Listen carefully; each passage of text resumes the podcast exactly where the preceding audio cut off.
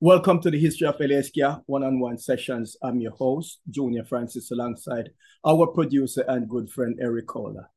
This series celebrates and aims to preserve and promote the rock steady, and vintage reggae scene in Southern California and beyond through insightful conversations with legends and modern-day talent, including those behind the scene. A lot of friends are working behind the scene to make this successful. Hence, whether you listen to this podcast series or watch us on YouTube, many thanks for your support. And remember to tell a friend. It is your obligation and your responsibility to tell all your friends and your relatives to listen to us. On this episode, we are excited, really and truly excited to welcome Opie Ortiz, vocalist from Long Beach Dub All Star. And when we say Long Beach Dub All Star, that's a household name here in Southern California. Mm-hmm. He's also a talented tattoo and visual artist. Welcome, Opie, and thanks for taking time out of your busy schedule to join us. Yes, thank so you. Thank you. Good yes, to see yes, you yes, again. man. Yes, sir. Yeah, greetings. yes, sir. Opie, we're gonna dive right in. Um, are you are you born and bred in Southern California? Yeah, I was born in uh, Corona, California. Oh wow, okay, Corona. Mm. Not too far from Junor where you reside. Yeah, right, right, right. Um, and and is that where you primarily grew up as well? uh, no, it just happened to be our family doctor was there, and that's just where I happened to be born. My family was uh, living in uh, LA at the time. It's so so is is you consider Los Angeles primarily where you grow up? Like as a, youth, as a Um, youth man? No, I was like, I think until I was two years old, and then my mom moved to Long Beach. Mm, She separated from the family and moved down to Long Beach, and the, everyone thought she was crazy. But that's where I, that's where I grew up in Long Beach, pretty much most of my life. right, right. All right. That, I think that makes a lot of sense, obviously, given given your your your musical path, so to speak. And and um, before we dive into the music side, um, Junor Mhm. has a couple questions regarding your your Right. tattoo and artist side of things. Mm, Which is what, uh, um, as a visual artist, please share your early uh, inspiration and who uh, and what time you realized that, wow, I have this talent outside of playing music. Um, I was always um, into visual arts as a young kid. Um, my mom was always doing art inside of the home, and she was doing her own photography. She had her own um, dark room and everything, and built onto our house and everything. So, and she was doing a lot of like different stuff, like needlepoint and stained glass and stuff like that. So, being around that as a young kid, it was just like I was inspired to do all these different things, but I couldn't because it was all adult stuff. So I had to like just stick to my just drawing and painting and stuff like that. Wow. So so your mom uh, has that talent. Anyone else in your family um, have any sort of like artistic? Uh, Um, my dad was kind of like a builder. He was into construction and stuff like that. Um, my mom was more of a musical person. She was a more um, artistic uh, person in the family. Um, I don't think it, there's like a couple of my cousins that are, are into art and stuff like that. yeah, yeah. Eh, So when exactly did you start? Um, very young. Um, I would say like in like fourth grade, I remember I Oh, did like a, a, a report on cows or something like that. And I just wrote a small essay, but I remember drawing a picture of a cow Mm. and I got an A and the teacher was amazed because I just co I just copied the picture, right? But at, at a young age, I was fascinated with art, so I realized that I could get away with, you know, if you do a little bit of art, you can get away with, you know, lacking another, you know, the writing part. you blew her. You blew her away. Um, Yeah. And then and then when did when did that skill transfer over to to the tattoo world? Um, at a very young age, I, we had an older friend. We were probably around, I want to say 14 or 15, and we had an older friend who just turned 18, and then he had went and got tattooed. And we had trekked all the way across Long Beach from, I think, you know, one side to the other side of the town to go hit to his house. His name was Brent French, rest in peace. Hmm. And uh, to see his little tattoo that he had received. It meant that And- to you guys then. Uh, it was our friend uh, Jason Paul who made the the tattoo. And it was terrible. You know, it was like a little. It was like a ace of spades card with a dagger going through it. Okay. And at like, you know, 14, 15 years old, we saw it, me and my friend Paul, and immediately we just went home and tried to make a tattoo machine. Really? Yeah. Were you So, successful in making that? yeah, the funny thing is we were suc I was ex successful in making the machines, but we we didn't get the ink right for like probably like four or five tattoos on him. So he has like a couple scarred up little parts on his body from that. Did he ever have it touched up? Oh yeah, he has a bunch of tattoos from me now. Okay. Yeah, yeah. yeah. And and what was um what was your fat first tattoo that, that you ever got? Um, I can't remember if it's something on my leg, but I remember I got the Lion of Judah on my arm when I was like, I want to say 15. Wow, okay. Yeah. And I told everybody I was I just was gonna get one tattoo. That was the funny thing. No, you have two. And now you have, Yeah. now you Yeah. have a couple more than one. Yeah. Yeah. Was it was it since you mentioned at that young age as well, the line of Judah? So so what was your question that we love to ask, but what was your baptism to Jamaican music? Um, of course it was like, you know, Bob Marley, but it was like for some reason there was like a strong hold of Jamaicans in Long Beach. There was like Culture Beat Records and Oh, A shout couple- out to Courtney. Yeah, Courtney, I still talk to him. Um, and there was like a few other people that we we were connected with that were listening to like dance hall and like other roots music that like I feel still to this day I still listen to it. Like that was like I want to say it was like stuff like Twinkle Brothers. I want to say there was some English stuff like um Asher Senator and um Smiley Culture. Oh, wow. It was a lot of that stuff. So it was like a lot, a lot of people that were playing me the reggae were already schooled in it. They already knew, like they had the albums and they had done the research and stuff like that. And we're talking early early mid 80s? Yeah, I, would- I would imagine it's like right when it was like becoming accessible over in this area, you know? Yeah. Yeah.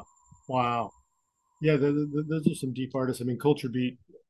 I, I remember buying my first Yellowman CD there, and uh, Yeah. his, his spot in Long Beach. And he used to get a lot of stuff from England. Yeah, Yeah, I saw, we saw somebody on the radio. Cocoa Tea did an in-house there Mm. and they didn't think he was going to do it. There was hardly any people there, but he came and he he rocked the mic and everything, and we couldn't believe it. And Courtney was going crazy, but it was so it was incredible. yeah, yeah. We enjoyed. Uh, we, we interviewed Courtney. Um, I guess it's maybe About a a year year and a half Mm. ago. Um, but yeah, talked a lot about Culture Beat Records and Fenders uh, Ballroom, and obviously what he has going on now. Yeah. Um. So, so Opie Sublime's first live show was on the Fourth of July, 1989, 88, 89, I believe. Um. A, were you there that day? And and and when did you find yourself? And how did you find yourself part of the Sublime family? Um, I'm pretty sure I was there. Um, it was like we were just all really tight friends, and they were playing a certain kind of music that we were all like, "Oh, these guys have a band," and like if you're It's kind of weird. If your friends have a band, you're kind of just like, it's like a magnet, you know, you're just kind of like, oh, what are they going to do now? You know, you're just kind of like enamored by it or whatever. But they would play punk rock and they would play a little bit of ska and stuff like that. And then I don't know what happened. They started playing like covers and stuff. So they would play like, was talking to someone about this just yesterday. Um, I can't remember what they would play a couple of Bob Marley songs, and it was just like really like, hey, what's going on right now? What, you know, total shift change in the party, you know? Wow. But but I noticed it was like a good shift change and like people actually mellowed out from like, you know, thrashing around and like you know, everyone took notice to, to that, you know. yeah. Do you think And that I was was that a conscious decision on their part? Yeah, I don't know what it. I think it was. It had to do with Brad um, coming back from Santa Cruz Okay. and the heavy influence of the the radio station up there. I forget what it was called. Um, K's KCZ something. But they they played heavy, heavy reggae, and there was like a tape that he had that he recorded, and it was called the Holy Homework tape. But Mhm. I think he had a heavy, you know, he had he had been baptized by some heavy reggae, so when he came back down here, I guess he he wanted to delve into it, you Sure. know, and see what it was about. Yeah. Yeah. Yeah. That's that's pretty fascinating. Um, so Opiate, um, some of the viewers likely recognize you from the cover of Robbin' uh, the Hood. hmm Can you tell us about that photo and what it might have represented to you uh, and the and the recordings on that particular Sublime album? Um, well, I just I had just gotten in like a bar brawl and gotten my teeth knocked out at that time, and they had called me and told me that they were filming a video, and they were all out of their minds at this point. Like seriously, like they were partying. I mean, Eric was pretty mellow and Bud was pretty mellow, but Brad was pretty like out there at this time, and the people that were there for the video shoot were kind of like out there too. Like it was like pretty weird, you know, like but it was just all of our friends and we just kind of shot some video footage and it ended up being some of it ended up being used for a song. Uh the one song on Robin Hood that's uh I'm not I'm not too into reggae, I think it's called. Okay. Yeah. And Brad used the video thing and like cut up all the audio of them talking from from that video. But that video that night was like pretty weird. We were like on a motorcycle and I think Brad was on the back or something and I was driving. It was pretty it was just like wild stuff, you know, it was like Yeah. We were spontaneous or was under the under the influence, you know. Right. it? Um, no, that's a good question. Was it all planned out or, or was some of it spontaneous? Well, I mean, the song's about, you know, tweaking out a pad and like getting tattooed and like, you know, it's just like, Yeah. it's weird. It's a weird song. So, no, it was not planned out. We were just like there. And they were like, okay, now do this, now do this. And they just happened to, they were telling me to say this thing. And I said, I would say, it runs like a beast. And I was like, it runs like a beast. And that was like the still of the Robbin' the Hood that Yeah. they took. Yeah. Yeah. Do you do you remember um why you got in a bar brawl? Oh, I was wasted out of my mind, drunk up in Signal Hill somewhere. Right, got it. Fair enough. So let me throw a couple of questions at you now. So, what made Sublime so special and such uh, really and truly household name, not only in Long Beach but uh, Southern California and beyond? Um, I would have to say, um, their diligence in like touring and playing. Um, they were pretty active, you know, during those years that they were tour, they were alive and, and producing albums and stuff. Um, I would have to say also his his, you know, their writing, the way they wrote and the way they played, um, the hodgepodge of different styles of music. Um, and I and just you know just the what he wrote about like it was it was it seems he wrote from his heart you know it wasn't like he was trying to tell a story about something he was just like he was telling you the story you know Yeah. Yeah, So- that, that so- definitely came across. So, having said that, what effect did Bradley's death have on you, uh, the band generally, but more specifically you as an individual? um I didn't see it coming we we were like he had it, it had gotten bad to the point where we became um, less friends because I wasn't I didn't advocate for that. I wasn't going to co-sign on any of that. and it got physical a couple times. Um, so it was hard for me, you know, he I know he loved me and I loved him, you know. And it was real hard when he died for all of us be, because we were all so invest invested in it and we watched it it got to this, you know, they rose to this peak and it was just all just, you know, all for nothing, you know, not for nothing, but for it was just taken away, you know. Yeah, yeah, no, I mean, it was, it was, it was, I can imagine how hard it was on people close to him, and obviously, you know, fans who, you know, continue to mourn, uh, obviously. Um, but yeah, I mean, uh, what they what they left, and obviously still carry on through through through Long Beach All Stars, and obviously Sublime with Rome, and and a lot of tribute bands that are out there, you know. Oh yeah, there's it's like and, and every day, every day there's like a new one, you know. yeah, yeah, yeah. I just recently discovered She Blind, She Blind. Uh, yeah, yeah, all female. Um, um, but regarding this, and we're gonna ask some questions about that that, that whole sound. But but but two two guys who who I know played a role, and, and one of them currently as well with you on Long Beach All Stars. But but they played a key role as well with the Sublime Sound, and that's Miguel Happoldt and and and Ras MG Marshall Goodman. Um, but but talk briefly about their role in in Sublime and that and that overall scene. Um, it's like there's certain time frames where certain players would come in and play. Right. Excuse me. and um, 40 ounce of freedom was uh, recorded by Miguel. Yep.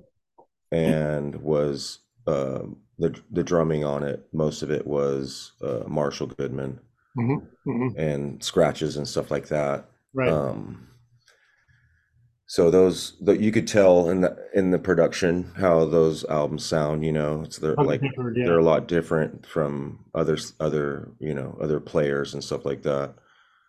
Um, self-titled also had um, Ras MG scratching mm-hmm. and doing some production um, summertime. Right. So they both though they they offered like different things you know I, I i remember like miguel facilitating certain things that brad wanted to do you know? Yeah. He would just he would just be there doing it like recording or getting the sampler going you know and it was like brad didn't have to do anything. Right yep it was like yep. i i mean that's visually what i saw. It was just like he was just oh boom you know set that up you know? Right. Because that because that's how he is. Yeah. Um, and then like Marshall was facilitating, you know, playing the drums, you know. That's what his job was. Um and you know, there's other players that come in and play and um obviously Bud and um you know all the other little like producers and stuff like that that you know were involved. Yeah, yeah. Well, so perfect, perfect segue into um, talk about the early days of Long Beach Dub All Stars. Um, obviously, came about after after Brad's untimely passing. Um, but talk about the original members, and then fast forward to who is currently in the group. Okay, um, so there was obviously um, Bud and Eric, uh, Miguel Marshall, Tim Wu, mm-hmm. Ike Owens, rest in peace uh, Jack Manis, uh, me, and I believe um, Todd Foreman was in the right. very beginning, and um, there was somebody that played trumpet too. Okay. Um, I can't remember if it was um, James Panel or something. I can't remember. Okay. But that was like the initial like dub all star lineup. Yep. Also and with um, that's Marshall probably, too. That's probably around. I saw you guys in the late '90s at Sierra Nevada World Music Festival up north, up in up in like Marysville area. It's, pro- it's probably yeah, yeah, out there. And then also you guys played yeah Bob Marley Day Festival, right? Um, maybe a little bit later, but um, yeah, okay, yeah, that was yeah So that was that was early on. Um, we're gonna talk about some of your recordings. Yeah, that was the ear early lineup. So then we toured until I believe like 2000, and then we kind of like disbanded, Yeah. and um, and then the two different, you know, teams formed. Uh, one band was uh, Short Bus, Yep. and then the other um, band that formed was Dubcat. Yep. And Dubcat was a formulation of uh, me, Marshall, um, Dave Fuentes, rest in peace, Mm. um, Aaron Owens, Yep. um, Destin Barry, um, Marshall, and Tim Wu. Okay. Yep. And And the other of those names and the other be sect was during the conversation. Like Dave, we're going to talk about. what's them. that? I say, saying some of those names Yeah. are going to resurface again throughout the discussion. Yeah, yeah, Mhm. yeah, yeah. Of course. So, So uh, tho- there was Dubcat, and then there was uh, Short Bus, and Short Bus was Ras and and Eric and a couple other players. Right. And we both did, um, you know, we didn't we didn't Dubcat never recorded, but we did like touring and stuff like that. And and back and I remember seeing you guys back um half pint um at the John Anson Ford um I think it was. Yeah, Um yeah, yeah. we did a lot of stuff with Half Pint, Yeah. Yeah. some stuff with Tip Tip um Tip I Tip Irie. Right. Um, and then a after that, it was a while we didn't we hadn't we hadn't played, and then um, I can't remember what what year it was, but they asked us to play um, an SRH festival. Zinger had asked us to play an SRH festival with some people that we already we were familiar with, like Dilated Peoples and Madchild and some other people. So we kind of jumped on it, and that was like the beginning. I think with the moniker we used was LBDA Yep. when we first came back. We played like a couple different shows in Long Beach, and then that show in um, I can't remember. It was out Glen Helen or something like that. Yeah, San Bernardino or something, right, right. Um, and now current members, and that that that those members were at that time it was me marshall tim i want to say miguel and roger Rivers. yeah, Mhm. and, and i want to say ed was playing bass ed ed Kampwirth. Mhm. So you so met- that was the lineup that kind of kind of like st- it has stuck for it was for a minute now. And then just recently this last album kind of the lineup switched up to um gil Sharone playing drums. Yeah, killer and Joe. miguel playing guitar. Right, and still Roger, the the, the incredible Roger. yeah still roger devin devin uh man like devin came in for some songs yeah, yeah, nice. um It's chris still- dowd came in and done Ah, some stuff from fishbone yeah, my bro my brother Filiano from long beach he does hip-hop he came in and did two songs right, right, And, and then that's the current lineup. That's the current lineup right now. right, and then um, Brian Wallace, Double Robot, does does sometimes play sax, right, and tours with you guys. Yeah, Nice, yeah. that's great. Um, So I wanted to ask you about um, some big names in the reggae fraternity. What was it like working with the likes of uh, man who goes by a measure half pint, the man with the canary voice, Barrington Levy, HR, Yeah. and he's from London, Tippa. Irie. Some of the heavyweights, yeah. Mhm. What was that like? Yeah. Um you know, it's like the more time you spend with them, you, the more time you get to see who they are and you know, they're just genuine people. But like I I particularly bonded with Tippa and Half Pint a lot and you know, Half Pint's been to my house right here, you know, and eating, you know, dinner with us and stuff like that and chatting about stuff and tr- just learning about, you know, the whole reggae world and stuff from his his point of view is just an incredible thing to, ch- you know, to talk about. Yeah. Also Tippa Irie, we just we just did a show with Tippa Irie in um Palm Springs, and it was good to catch up with him too. So it's like you get to learn a lot of different, you know, these people come from different areas of the world and stuff. So you get to learn, you know, a whole different perspective of what's, you know, what they they go through and what their daily life is. Right, right. So why was it just one project? Because I'm quite sure the project was successful. That compilation, right? That album with all those guests, right? The right, the right track album um, from from '99, right? Oh, the right back. Sorry. Yeah, right. I think that was kind of.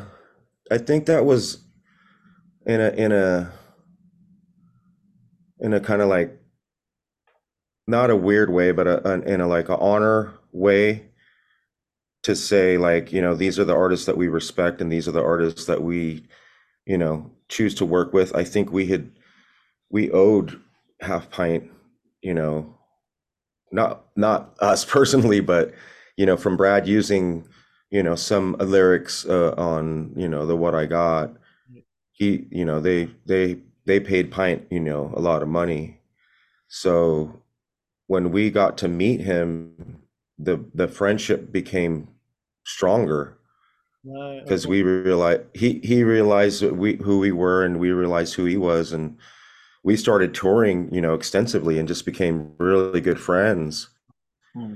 and um still to this day we you know we call him and chat you know talk with him and stuff he was just out here in LA a while back and he played a show with us um but yeah we try to keep the you know we love all the you know So how, OG how legends it that especially you guys and- to do more work with him? Yeah, I would love to. We haven't we haven't spoke to him in a minute, so you know, we we were we were thinking about doing some stuff on the on this last album with some guests and stuff, but we just kind of like we figured it would take a little more time, you know, to to do stuff like that. How about live performances? Because if I'm not, Yeah, we would love to. he lives in the states, right? Yeah, I think he lives up north, Northern California now, right? That's what Yeah. I was hoping that you would. Yeah, yeah, we would love to. We're gonna get that connection going again. So Right. is he living in Northern California? You said you spoke to him. re- Uh, I've I heard, Yeah. but then I heard he was back east, so Uh, I'm not sure if he was vis visiting or something. Right, right, right. He may have been in New York. Yeah, Mhm. It would really be nice to see you guys on the road again. yeah, And it would be good to rejuvenate Yeah. his career because he hasn't been working that much. Yeah, He was at the dub club maybe a year or two. Other than that, I haven't seen well with us coming out of the pandemic. So right. But yeah, d- yeah. it was I think he did a tr he did a track with the a young girl named Vin Vinaya or uh, Vinaya, I think, a while back. Okay, They did a, a track and a video and stuff. I'll have to check for that. Yeah, yeah. But that was Nice. Truly solid album. Um, speaking of albums, so your the second album, Wonders of the World, you all worked with producer Paul Leary, who, who was involved in, in, in Sublime's um, breakthrough self-titled album. In your opinion, how did that album differ and stand apart from Right Back? Um, I I would say creatively we were more in a like creative mind state and like um like we thought we were unstoppable at that point pretty much. Um we had a lot of like steam and you know power underneath us from touring and a lot of our like HR was with us on tour Half Pint Barrington Tippa like we it was you know we were just we were just doing you know we had a lot of momentum. So Yeah. when I think when the album dropped and it, it came you know on the September 11th it just took the, everything out of the sales and everything it's just kind of like there goes that you know Right. Yeah, something about just horrible, horrible timing. Um, yeah Uh, will.i.am is on that one. Charlie Tuna, right? You had a few other guests, right? Mm-hmm. Half Pint's on that one too Okay, right, right, right. Yeah, but both both stellar um, albums there. So, uh, uh, one, um, uh, I, I know you mentioned this earlier, uh, uh, but more specifically, when did uh, Dubcat form? And uh, if you can take us back to that, what caused the group to split? And uh, I want to say oh, so, sort of uh, two or three questions in one, but you could take Yeah, it. yeah. I think um, Dubcat formed around, I want to say 2001, maybe. Okay. I'm not sure. Um, I'd have to ask um, Tim Wu. Um, and we we played a while. We played, I want to say, probably about four or five years. A long We time were- and, no and they album.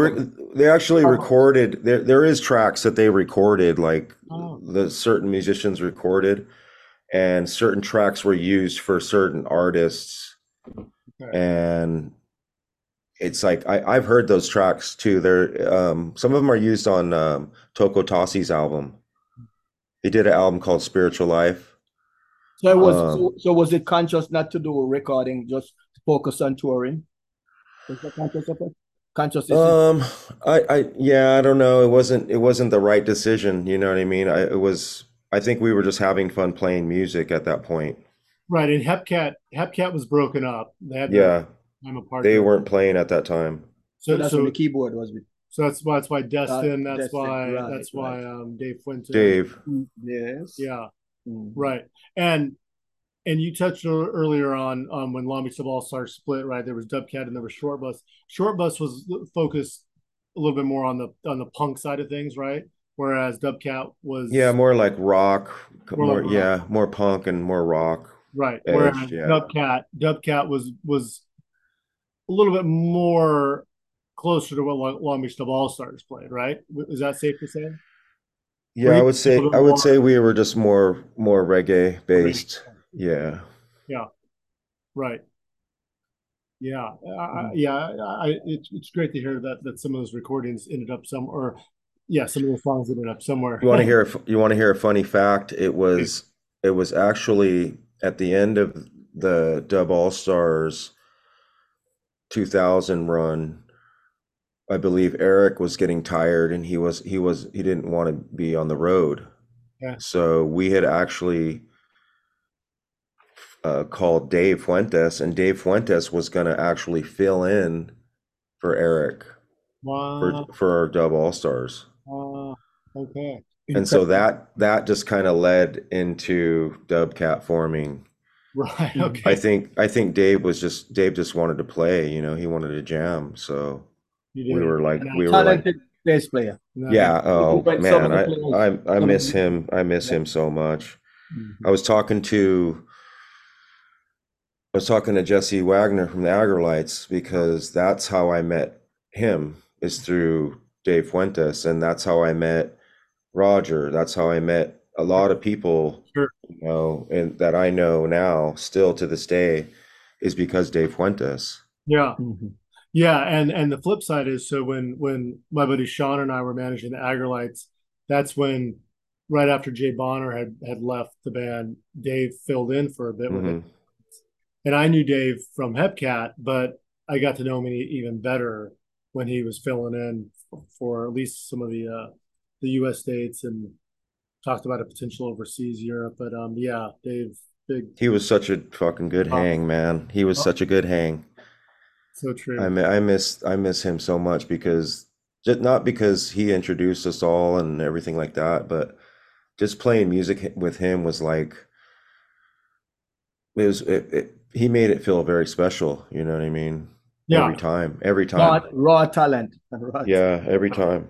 Yes, indeed, it. indeed. So so and and uh, while we're while we're on the the, the um, on this uh, unfortunate subject of losing people, you you talked earlier about the Owens brothers, but but talk a little bit more about about what what made Ike special, what made Aaron special. When um when Dub All Stars formed, Ike was like he was like he was like a kid in the candy store. He was like they would always tell him to turn his keyboard up, you know, to the level that he was going to play, right? And then uh, whenever they when it was like time to do a solo or anything, it was like auto, his keyboard just got so loud, you know, out of the blue. And we were doing we were doing like some like dance hall stuff too. So we were like, hey, can you do some some orchestra crashes, you know? And it like one time I remember because we would record the shows and I, I can't if we were playing with Mad Lion or um Born Jamericans Yeah. and he did like a, a keyboard, you know, dun, dun, dun, dun, dun, and it was so loud, it just was like, wow. We all laughed and everything. It was, I mean, we were all learning at that point, you know what I mean? Yeah. But he was, he was so talented. Like he was, he was like an, one of those people that anything, you know, just any time, it's just And, go time. musical styles. I mean, went on to play with Mars Volta, Jack Yeah, and just incredible. yeah.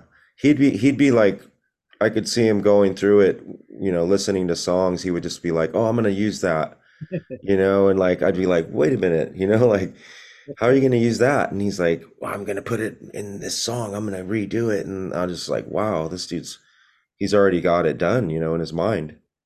Yes. Wow. uh, Wow. raw style. I mean, raw. Yeah, yeah.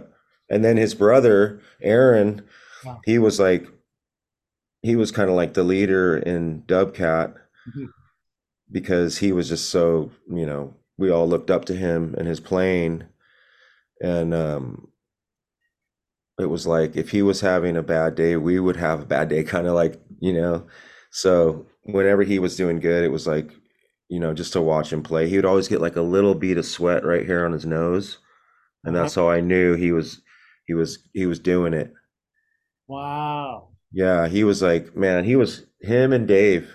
Him and Dave was like when Dubcat was like rocking Aaron and Dave, man, it was it was on point. Yeah. Yeah. Big, big love, love and respect to uh to Ike, Aaron, and and and, and Dave. Yeah. Um. That's actually that's actually on Aaron on the Owens Brothers song. Yes. That's actually um Aaron's playing on that. Oh, you know, I think I do remember hearing about Yeah. it. It Um. was a it was a song that he had written and he would he had kept telling me like it was weird because he was pushing me to write before I kind of like had my my writing whatever it was. Okay. He had he would always push me to like come on, you know. He knew we could do it live and I would just jam freestyle or whatever, right? But like he was all he was pushing me to write. He would send me songs and I have like Miguel has them all, but like man, that was one of them. And it like when finally when I was finally done writing it, oh man, I'm, I almost cried Yeah, that makes it that much more special too. That song. yeah. And when we were like mixing it too, it like it got it got like, you know, put under a little bit, you know, and I remember Miguel was like, bring that up, bring that up, you know. And I was like, there it is. And it's like a if you listen to the song, it's like a it sounds like a Hawaiian style Yeah. Yeah. style on it. When you say send your song, you mean uh the music and then you would write the words or for clarity. Yeah, he had he had written a, a song and it had like a progression Mm. and it had that like Hawaiian style like you know, it had like a, a certain progression and it stuck with me and then later on after he had passed I asked Miguel to pull that track up and he had it and they had he had actually been working on it. So then we started just writing to that to that progression. Right. And um, yeah, it was really great to see uh, you do that that song live at Cali Vibes too. That was that was nice. Yeah, and I'm sure it's part of your regular set too Yeah. on tour. Um, so there seems to be a blend of of Long Beach skate, surf, punk, hip hop, obviously reggae, but even even some Chicano cultural references that blends through Sublime and Long Beach Dub All Stars, the music and, and, and art. Um, a, would you agree with that? And B, how do you think that that that these all intertwine and come together uh, in, in your experience? Yeah, it is. Um, well, I mean, it's just it's how it's what you live you live every day. You wake up, you you're eating some Mexican food, you you go outside, you're you know, you're you hear some some rap music, you know what I mean? You go wherever you're going to work or whatever, you're gonna hear Yep. Whatever the city the city noise or whatever. So I think it's like wherever you're at, that's what you you're you're soaking Yeah. up your environment, you know. Right. So that's what you're going to sing or rap about or, you know, yep. be yeah. about. Right. Yes, it's, it's, very SoCal and very uh, obviously Long Beach. Um, yeah, it's definitely definitely apparent. Um, uh, Courtney Minor. Yes. Uh, I know we mentioned him earlier, but take us back to his record store in um, Strong Beach. I mean Long Beach. um, Culture Beat. Record. The first one, the first one, or the second one? Well, actually, both of them because I, I only know of the second one. Okay. In the, it was in the mall, right? Minimal. Yeah, he the first one was on Seventh Street by Juan Aparo, okay. and um, we would go there. One, the second one was near Pick and Save, was it? Yeah, yeah. And so we would go there, and they didn't. I mean, he didn't really have a, a very large. I mean, at that time, it was probably very hard to get reggae albums shipped out, you know, and the right ones to sell. So he didn't have that many albums out on the racks. You know what I mean? It was very sparse, but he was really cool. And, you know, he had tapes and the, like the tape craze was kind of like big at that time. And we were getting into like, you know, different DJs, you know, because there's so many different DJs, you know, like sing Jays and stuff like that. So we were just kind of like benefit of our viewers and listeners. What time period we're talking about now? This would have to be maybe late 80s. Right. So like maybe 88, 89. Mm-hmm. I'm terrible with dates. No, but that, that that that would sound about right. Yeah. Um. So when we we would start, we that that spawned our you know our curiosity for the vinyl at that point because we would see you know for me personally, it's the it's the like the the ones with all the crazy color, the characters and all that. You know, the rats dancing and that to me that blew my mind. I was like, I have to buy this album. I don't care if it's terrible. Look at the cover. You know what I mean? Those, those and it, sleeves, right? it never let me down either. They would always be the best albums, straight up. Hmm. So you get the ones with the cartoons on the cover. You would get get them, buy them all because those are the best ones with all the hits on them. Yeah, so true. That's so true. so we would start collecting albums, and then, you know, pretty soon, we there's like three or four of us that are collecting different albums and actually going to different stores now, and going to like L.A. and stuff, and like asking friends to like dub a tape and stuff like that. So we were actually searching now for like certain artists and stuff like that. Hmm. So, and one of those people was Brad. Yeah. Right. Right.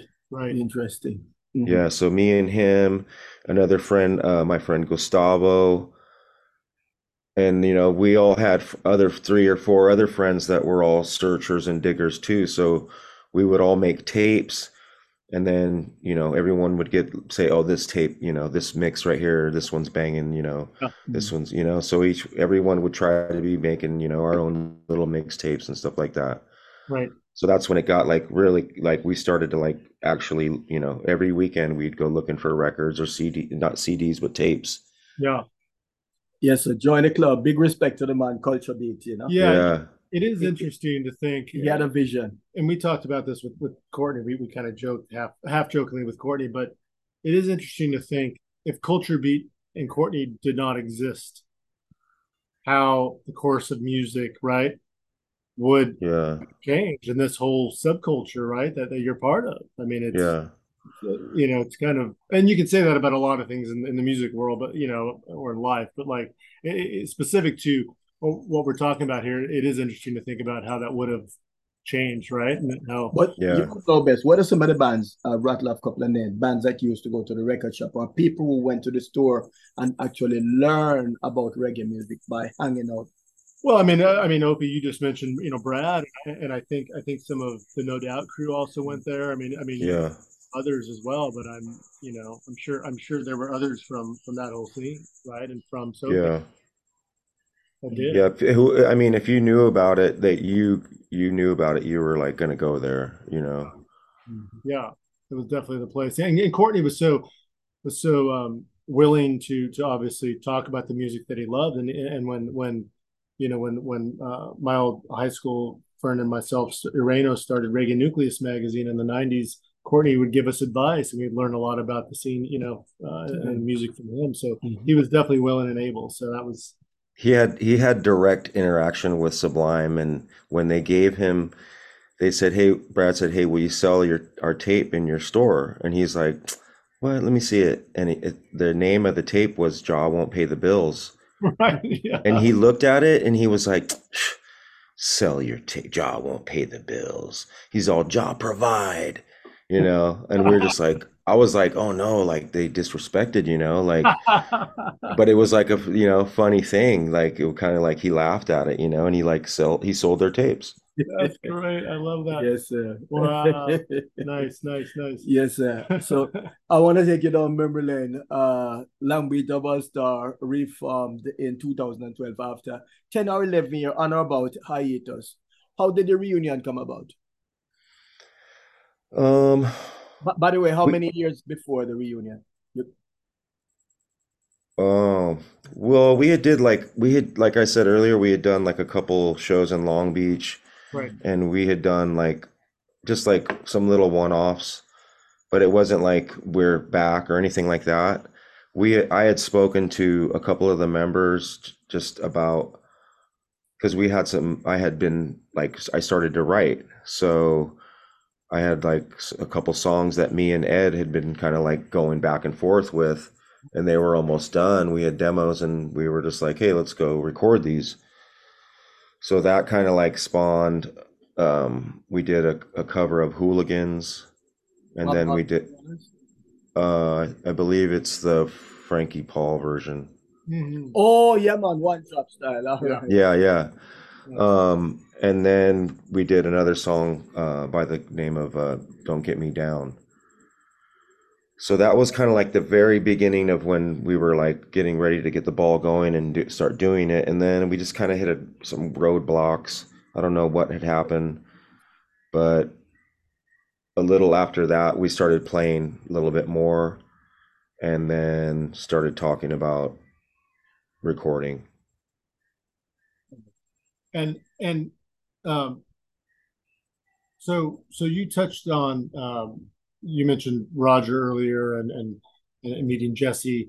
So so it seems like in recent years, right, you've you work and even Devin for that matter, right? So you work you've been working more with some of the musicians from the LA, maybe more of the of the roots reggae scene and traditional ska scene. Um, what was the motivation, and, and was that was that was that a conscious decision to do that? Obviously, they're they're incredible musicians and just just good humans, but like, um, take us through the your thought process on on adding certain members to Long Beach All Stars. I you know what?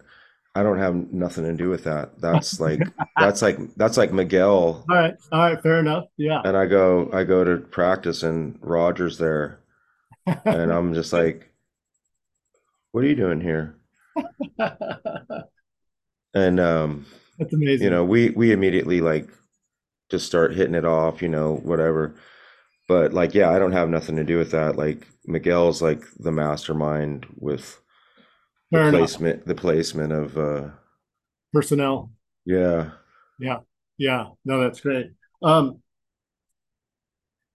who are some? as as as for what I think what you were getting to was like so the last tour the last tour after um, for the self-titled Yes. when we went on tour it was with Aggrolites so Roger had double duty right and I had been chopping it up with Jesse like telling him I had some songs and if he would you know listen to them and maybe take you know produce them or whatever Yeah, and so that's what spawned um, the opium Family album was just like, here, listen to these songs and do something with them. yeah, which was also great. Right. And who else was part of that project? Um, actually, it was Chris Brennan, um, John Asher, Hmm. um, Jason Beltran, Yep. and Jesse. Household names in Los Angeles. Eh? yeah. I think they were they like they were there. They were the ones that were like, "Hey, we're here." You know what I mean? yes, indeed. Yeah, you can't you can't go wrong with that with that bunch right there. And Roy too. Roy. Okay. Key Roy. Uh, uh, what's his last name? Um, Leskeys. Michelle. Yeah. Some, uh, yeah. Yeah, he's great. Yeah, man, pretty good. Wow. Yeah, for mm-hmm. sure. Um, Opie, who are some of your uh, vocal and, and, and singing inspirations? Whew. I mean, there's so many that I get inspired from. I was a young kid. I, my mom used to listen to like Flora Purim and uh, Phoebe Snow. Um, she listened to like Stevie Wonder and a lot of like, I want to say it was like rock and roll, but very like Latin. Yeah, yeah, diverse, uh, very diverse. Like Laura Nyro, all this like you know very diverse music, and so I always sing, you know, as a as a kid, and I wasn't a good singer, and I tried to be in the in the choir and all that at school and everything, but it never. It was just a fun thing to do um, when I figured out like you could just like the whole version and like you can just chat over rhythm. Like, right. It just it, me and Brad were blown away by that. We were like we were like wait a minute they're giving you a chance. You know what i mean? They're giving you the rhythm. Like do it you know? So that's that was like our whole deal and we would never we'd never i never wrote anything down. I would just freestyle my ass off. Okay. You know i would like i would remember a certain part from you know another song and then just do the chorus to another song you know we're just messing around. Right. But like when we when we like that came into our our thought process and our that whole we were just blown away. Mm. that we could play a version and just sing it you know it was like oh this is great. This is this is our life. Right. And and and and when you find out that you know what what range works for you and what what style and all that as well yeah. um yeah i can imagine well FBD Long Beach Dub All Star has released some incredible songs uh, over the ensuing years, including your brand new album. Maybe we should talk about that a little bit more, Echo Mountain. How you approach songwriting or how the group or the band approaches songwriting? What kind of technique for someone who wants to become a songwriter? Well, um, I have a different approach.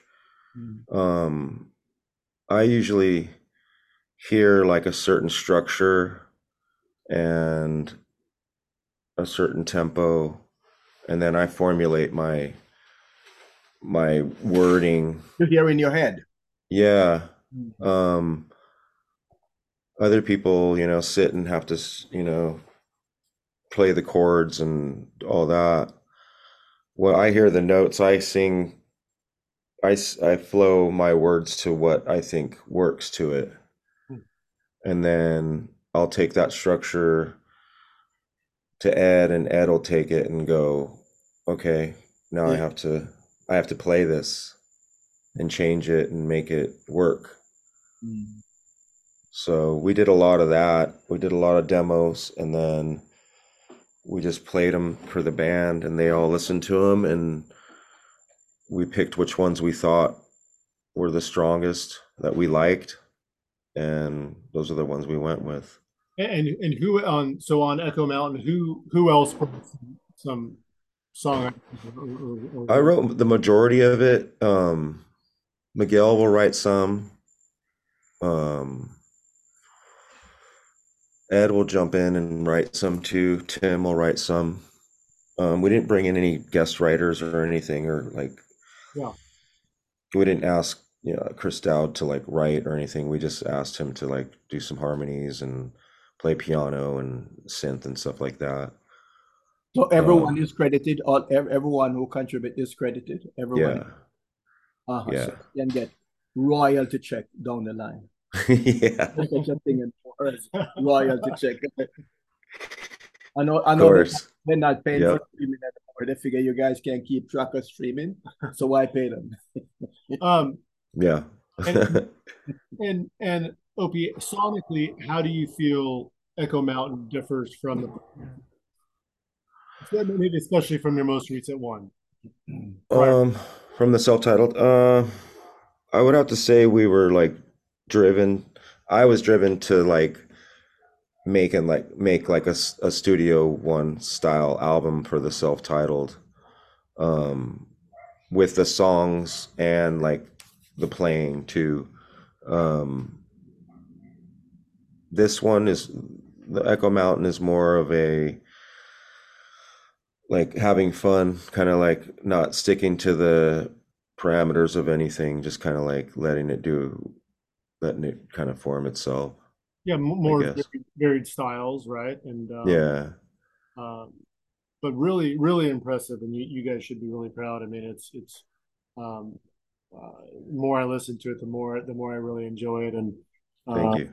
And I also think, you know, one of the reasons we were talking about your your your style and your and and you touched on this as far as you know your your range or whatever. But I but I truly think I'm not, not just saying this because you're our guest, but but I but but I I, I really believe that that you're you're singing you're singing better than ever. Um, you know, I so- think I think I I don't try um that's the thing, I don't know. When you're singing, it's like if you try, you kind of like mess yourself up, you know, you like you're overthinking it. yeah, You So it's a- yeah, you just let it go, let it flow out of you. Mhm. Right. I know uh, uh, in doing the research for tonight, I came across uh, somewhere I read that one of the albums went platinum. Mm, not ours, not yet. Not yet. Not yet. Okay, soon to be. maybe you're making a prediction, Junor. I hope so. Yeah, so to date, how many albums to the uh, LBD Uh, I believe we have four. four? Mhm. Yeah. We don't you- count the, bring w- them- there's one that we did, uh, the very first one we came out with was the LBD and friend, LBDA and Friends. And it just has like a couple tracks and it has some live. It has like, um, live Half Pint, live, uh, Barrington, um, I think live Orange Americans. Right, right, right. That was like the first one we came, we don't really count that as like a full length or anything. Yeah. So- yeah. Is there any musician who, uh, especially from Jamaica, who you haven't really worked with but would like to work with? Well, You seem to work with a significant number. Right. yeah, I would have to say Jammy's. Oh, Yeah, go to his studio and make an album. yeah, that would be incredible. Mhm. Anybody really, like uh, just to go down there and, and talk and, you know, be there. Yeah. So what's the would hold up? Yeah, exactly. Soon, soon come. There you go. Yeah, man. Yeah, yeah, yeah. Right, right. Um, so so your um I saw Cali vibes, I saw some other footage. You've in addition to the core players, you have some guests that join you on stage. Um, Ross Wan, Jakob Nowell, um, Bradley Son. Um, what other guests have joined you? And is that a, is that a regular thing or an occasional thing? Uh, we've been touring with um, Jacob um, Okay. a little bit. Yep. Um, and he's got his own band called Jacob's Castle. But it's cool to, you know, he's he's down to come out and, and play with us and, you know, to do, you know, his dad's song with Yeah. him is pretty pretty legendary and it goes crazy every time. Right. I thought it was a high point when he joined you guys at Cali Vibes. Oh yeah, it's everyone knows who he is, you know, so and they they kind of know what's going to go on, so Yeah. Well, so so so touch on so so you've obviously have known Jacob since he was born, in really, diaper. right? yeah. Uh, so so it must it must be so special right and and just just meaningful to see him now up on stage right um but touch on that a little bit Yeah, I, we were we were when we were in like uh we just did a little uh four or five shows on the East Coast. Oh. And um the last show he was on, he he was gonna split. They had to go leave early or whatever. And I think I was talking to Brian Wallace about it, and it was weird because his mannerisms are just like his father's, you know what I mean? And his wordings and his, you know, he's, you know, it's Brad's son, and there's little times when he's like does some does something, and I'm just like, I'm like, whoa! I don't say nothing, you know, but I'm just like watching, Yeah. and it's usually it's not really when he sings or anything because he has his own style, you know what I mean? Sometimes when he'll do the growl or do one little thing with the vocal or whatever, but it's usually when he's talking just to me or whatever. Subtle, more subtle things. Yeah. Mhm. Wow. Yeah, it is it is a total trip, you know. It's like we didn't you never thought that this day would be happening, you know. True, true. So, so, um, so speaking of the tour, you have you have more tour dates coming up and more shows coming up. Yeah. on the sea uh is coming up October August, September 30th. Uh, Yeah. Lena Del Rey. Uh, who are some of the other uh, players of instrument and singers on that tour? Um there'll be uh Not- Shaka that, that that specific show. on that show. Yeah, what does it? You guys gonna perform on the ocean itself? No, we got we have some shows before that. Um Oh, tell us. Uh, we've got shoot, here we go. We got August 5th, we got uh Sea Legs, Huntington Beach. August, August 12th, we've got the Music Box, San Diego. Nice. August 18th, we've got Soho Music Club in Santa Barbara. Okay. August 27th, we got Dry Diggins in Grass Valley. Um, September 9th, we've got Left Coast Luau in O- it gonna Oak Canyon. Wow. nice. Silverado. Uh, September 23rd, we got um, Badfish in Ohio, uh, Fall Festival. Okay. And then September 30th, we got Reggae on the Sea. Eh, Uh, t- tell us about Reggae on the Sea. Um, we got uh, Miss B Royale, Shakaman, Lake Dub Music, Yeah, uh, Tomorrow's Bad Seeds, and us playing.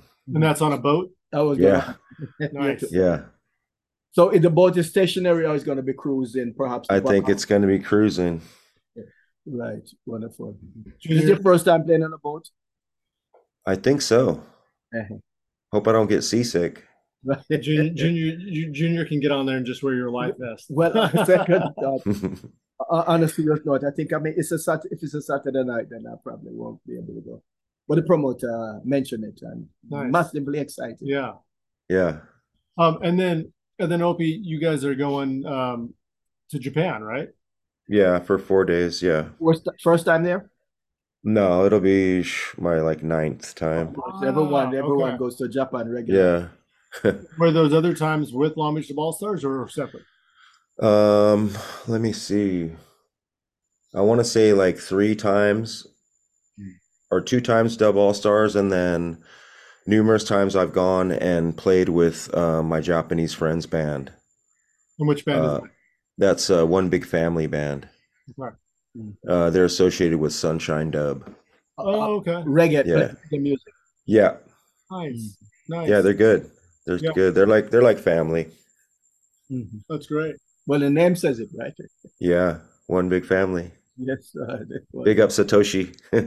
Nice. Nice. Yeah. Um, so so Opie, um, going back to uh your your your tattoo world for a minute. Um, uh, I listened to a fascinating interview uh, today, podcast interview with um Mark Mahoney, you know, uh, Oh yeah, tattoo artist from, from Hollywood. But um, legend. yeah, legend indeed. Uh, ta- tattoo artist of the stars. But um, so have you noticed? Um, there seems to be a lot more people with tattoos, right? Have you noticed a trend um, over the years, Rick? Because you've been doing this a while, right? So, so a lot. It it seems like more people have tattoos than not. Um, but but but but talk about any any trends over the years or any um, increase, you know, coming out of COVID or more people getting tattoos. But but talk about anything. Oh man, I've seen them all. Remember that like there was a the Y2K one when they had like the everyone was buying the gas masks and they were like the computers are gonna Blow up. Yeah. right? Yeah. And then we were sitting there at the tattoo shop and we're just like, why are all these people coming in? Like they were coming in and getting crosses everywhere and like Oh, really? yeah, and we're just like going, what's going? I was like, what's going on? This is weird. And uh, my friend's like, "Oh, it's Y2K, man. They think it's gonna be the end of the world." Wow. So So, we got like a total like surge of tattoos. oh, that's that's Probably because the people that were like, "Oh, I, I'm gonna get a tattoo. I never thought I would do it, but it's gonna be the end of the world, so I better do it." There you go. So that was one thing, and then the craze, like the whole like media, like I, I call it like it's like the Rodman kind of like Oh, sure. Yeah, Dennis Rodman. right. people like see Dennis Rodman's tattoos and then they go and they're like, oh, I, they take a picture, they print it out of Dennis Rodman's tattoo. I mean, not not not necessarily saying his tattoo or whatever, but want it's going to be someone's tattoo, and then they take it and they're like, "Can you tattoo this on me?" Right. That's like the new. That's like the new style. Back then or now? It's it's like it's been prevalent for a while. And, As soon and as, as soon as they started like putting, you know, the the people on TV and that's what I was gonna say. Right, right, right. Mm. Yeah. What, like ink. Um. as soon as they're like Yeah. Yeah. Mhm. Some of those shows, right? People. whatever it's in, it's if it's in like a commercial or TV movie, Yeah. yeah, that's what they want to get. Remember what was it called? Uh, the movie with Salma Hayek and the, the Dusk Till Dawn. Oh yeah, yeah, yeah, yeah. Remember George Clooney had like a tribal thing on his neck? Yeah. Right? People kept coming in, they wanted like a tribal thing going up their neck. So it's like, Yeah. And and are there um is it become a lot more competitive as far as more more tattoo artists out there? yeah. Yeah. Yeah. It's like a it's like a it's like a pissing contest. Yeah. It's like yeah, it's like uh any other business now. Yeah. Mhm. But but but you still you still enjoy it and, and what what keeps what makes it enjoyable for you? Um, I guess the fact that I get to do what I want to do, Right. like I I I can pick and choose my clients, you know, and and it still is a challenge, you know. It's not like an easy it's not an easy job to do, you know, like every What sense everyone's are you challenged? Um Patience.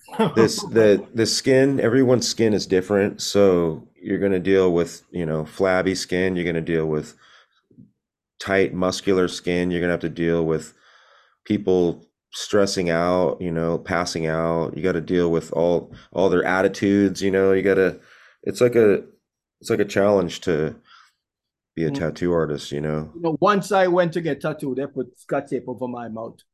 yeah i bet Right. i bet Well, so so speaking of that, Junor would like to uh, Opie, he's gonna come see you. He would like one of these posters tattooed on his back. okay But herein lies, herein lies the problem. Which one would I pick? There we Because go. these are my favorite. So Um, Yeah. can you can you give a shout out to to uh, where you where you work out of uh, the, the tattoo yeah, shop? right. Oh yeah, I work at uh, Rick Walters' world famous tattoo in Sunset Beach. Nice. Yeah. All right. And and is that where you've been for a while? Um, I'm just there recently. Um, Rick w- um, passed a while back, and You had your own shop at one point, right? yeah, I had my own shop, but it's just I don't. I'm tired of babysitting. Uh, I'm sure. Yeah. It's like it turns into a kindergarten. Yeah. I guess we will reach our destination. Eh? Um, Opie, what have we not talked about that that you want to touch on? Um, Um, more Opie and Friends uh, pr- um, music coming out. Any other side projects? yeah, I've- I've been um wrenching away at some more another album for the Opian Family, Volume Two. Nice. And I was talking with uh Not now? talking with some people. We're gonna get something going here pretty soon. What time? Um, I'm not rushing it. I mean, Yeah. I have some demos already, so once I just put my foot down, they they just start going. So, And, and and likely some of the same players.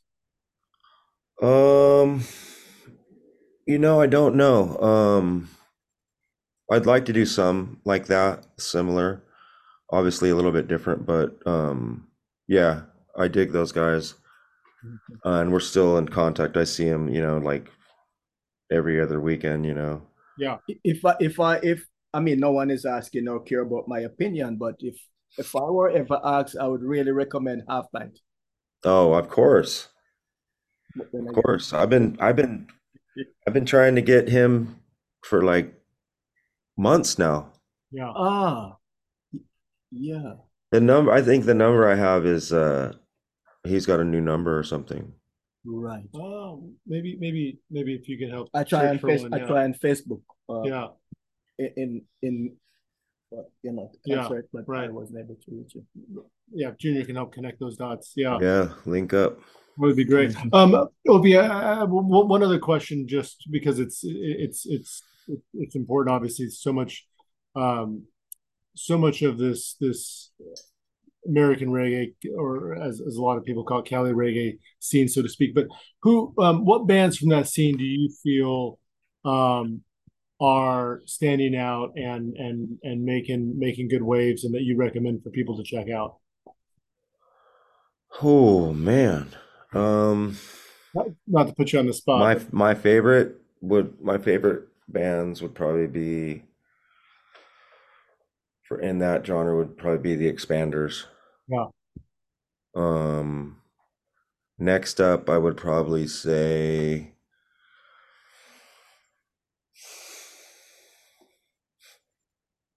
shoot, I don't know. It'd be like in between um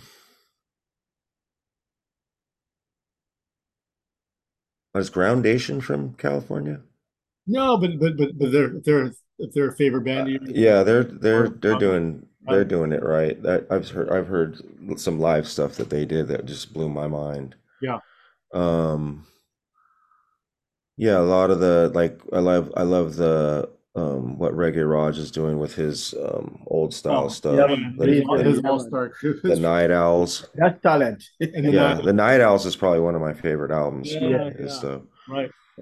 Um, as for Cali reggae, man, I'm gonna. No, that's we have we have a bunch of friends that you know are doing it, you know, but I can't really pinpoint anyone that's. I love that answer. no, that's okay. And and one more question, just because I, I was talking with them earlier today. Um, talk about the Phillips brothers, John and Matt, and and and uh, and their their involvement in in your life and, and in Sublime and Dub All Stars and Dubcat. Um, well, they were like. He, they, John was involved with Sublime, obviously, and then um, he helped out Dub All Stars in the very beginning, and Yeah. then we just remained we remained friends, you know, since since then. So he's helped me in art things, you know. Um, he's helped me with my publishing and stuff like that, certain situations. Um, yeah, he's got me jobs and stuff. So he's always had my back. Yeah. Um. Him and Matt, you know. Um, yeah, I appreciate what they do. Um, and they they're rising up, you know, they're doing they're doing a lot of shit right now, so that's good, you know. Yeah. Getting Yeah. their name out there. Very much so. Mhm. They got a good roster, you know. Yeah. Slightly Stoopid. We should give a big shout out to. that Yeah. Really help responsible I think well. they have Stephen Marley in their camp too. right? Yeah, Stephen. Yeah, Stephen Marley now part of that camp. Yeah. I mean, I would have to say, like, for a live Cali reggae band, like Slightly Stoopid was holding it down. Yeah. Yeah. it- They- They just did a huge show in San Diego uh, with Sublime with Rome. That was massive at Pep- Petco Park. Yeah, and there's there's still, you know, they bring out Don, Carlos, and they bring out Charlie Tuna and stuff like that. And you know, Yeah. we're supposed to, we're going to be working. We're we got a couple tracks that we've been working on. We're going to be doing with them soon. Nice. That's great. Well, Opie, that yeah, we, we really appreciate Any your time. Closing thoughts, my friend. Peace and love. I like to close. That's that's Peace and That's love. it. much. Yeah, indeed. Eh, eh, So uh, from that time till this time, you never did put back your teeth in. Um, okay, thank you. You you didn't. No, I don't. Yeah. I lost them. I was wear. I used to wear them. I had a thing, and I used to wear them, but it's just uncomfortable. Mhm. Did it affect your singing? Yeah, yeah, it affects my talking and singing. Of course. Gives me like a lisp. exactly. Well, All right, Opie, yes, Opie, thank friend. you, Junor, thank you, and a, a shout out to uh, to uh, our, our friend Rockery Sean for helping yes, well, um, with with some of these questions and research. Uh, Sean's a big, longtime fan of yours, uh, Opie. So um, again, Junor, thank you, yes. Opie. Best of luck. Congrats on the latest album. Thank Have you very much. On tour, give our best to the crew. And, And uh, um, thanks to everyone for the ongoing support. And Yes. Everywhere I go, hear people talking about the podcast. So please subscribe to this podcast series and uh, our YouTube channel. And of course, follow us at History of LA Ska on Instagram and join our Facebook group. That's doing fabulously well as well. and follow this gentleman at Junor Mm. Francis. And of course, this series is produced by my good friend here, Eric Kohler for Rockery uh, Radio. That's at Rockery at Rockery at Radio. Am I saying it right? Rockery underscore radio. Radio. Uh, and Opie, I might come see you for my very first tattoo. So who knows? Yeah. Uh, and please get out there, support the live music scene, support Opie, Long Beach Dub All Stars. Uh, and until next time, take care, everyone. Be Peace. good. Junor, Opie, have a great one. Take care. Yes. Much love, everyone. Bye bye.